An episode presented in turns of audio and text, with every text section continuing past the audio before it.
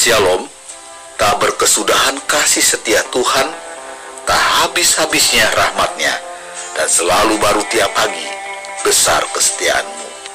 Selamat mendengarkan firman-Nya, Tuhan Yesus memberkati.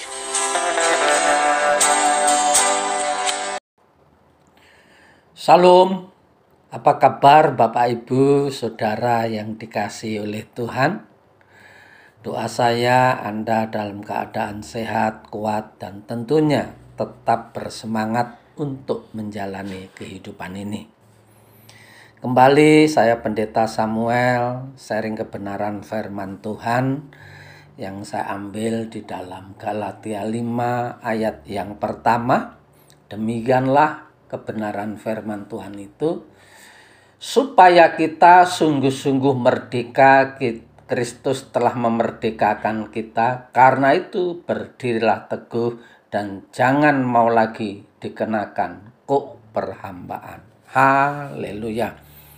Beberapa hari yang lalu kita telah bersama-sama merayakan Hari Kemerdekaan Indonesia yang ke-76. Tentu menjadi suatu kebanggaan bagi kita semua. Saat ini saya sharing kebenaran firman Tuhan dengan tema kemerdekaan adalah tujuan hidup kita. Bapak, Ibu, saudaraku yang dikasih oleh Tuhan, pahlawan kita yang mendirikan negara Indonesia berjibaku tembak berperang melawan musuh sehingga Indonesia menjadi merdeka. Nah, apa yang bisa kita harapkan di dalam kehidupan saat ini? Salah satu tipu musirat iblis adalah membuat kita berpikir bahwa kita sudah merdeka, padahal sebenarnya belum. Kadangkala kita berpikir bahwa kita sudah bertobat, sudah tidak berjudi, sudah tidak berzinah, sudah tidak berbohong, dan lain sebagainya. Tetapi tidak menyadari bahwa kita masih sering menyimpan yang namanya iri hati, menyimpan dendam. Nah, perubahan adalah baik, tetapi perubahan bukan berarti sudah merdeka. Karena itu iblis licik dengan membiarkan kita berubah asal tidak total. Tetapi Allah mau kita berubah total, saudaraku. Perubahan adalah langkah awal untuk menjadi kemerdekaan di dalam kehidupan kita. Lebih lanjut dikatakan jangan lagi mau dikenakan kuk perhambaan. Jadi ini bukan takdir tetapi adalah keputusan. Nah, apa tujuan Allah memerdekakan saya dan saudara? Tiga hal yang saat ini saya, saya sampaikan. Yang pertama agar kita memiliki hidup yang berarti. Paulus mau menjelaskan bahwa kita bukanlah orang yang akan terus menderita dan menjadi batu sandungan bagi orang lain, tetapi akan memiliki kehidupan yang berarti, sehingga melalui kehidupan kita banyak orang diselamatkan, terutama keluarga kita.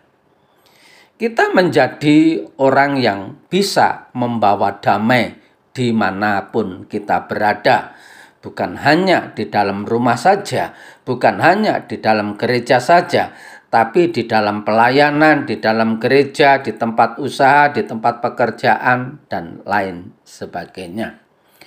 Yang kedua, agar kita memiliki hidup yang penuh keindahan.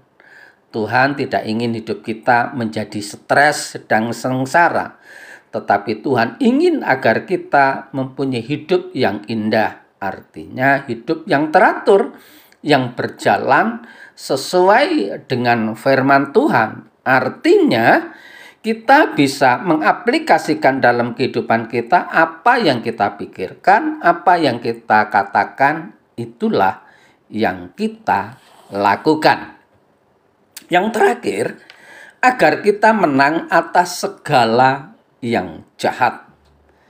Kita pasti menang, tetapi tetap harus melewati peperangan. Allah yang memerdekakan kita bukanlah Allah yang memanjakan kita. Oleh karena itu, kita harus tetap melampaui, menjalani, melewati yang namanya peperangan. Peperangan di dalam mengalahkan kedagingan, peperangan di dalam mengalahkan situasi yang tidak mengenakkan sehingga kita menjadikan Tuhan menjadikan bahwa kita benar-benar menang di dalam segala aspek kehidupan. Sehingga kehidupan kita itu berarti bagi orang lain sehingga kehidupan saya dan saudara itu mencerminkan Kristus. Nah, kalau kita sudah mencerminkan Kristus, pasti banyak orang yang kagum, sehingga tidak sedikit orang yang bertobat dan percaya kepada Yesus Kristus. Hidup kekristenan adalah hidup yang sungguh-sungguh merdeka, namun kemerdekaan bukan sekedar mujizat, tetapi hasil perjuangan yang diperoleh dalam iman kita, kesetiaan dan kesediaan untuk selalu melekat pada Tuhan kita Yesus Kristus. Selamat beraktivitas. Tuhan Yesus memberkati. Tetap semangat.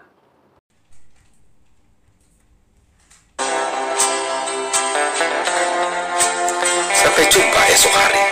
Kiranya damai sejahtera dari Allah Bapa, kecintaan dan kasih karunia Tuhan kita Yesus Kristus, persekutuan serta penghiburan Kudus menyertai kita sekalian mulai hari ini sampai Maranatha Tuhan Yesus datang.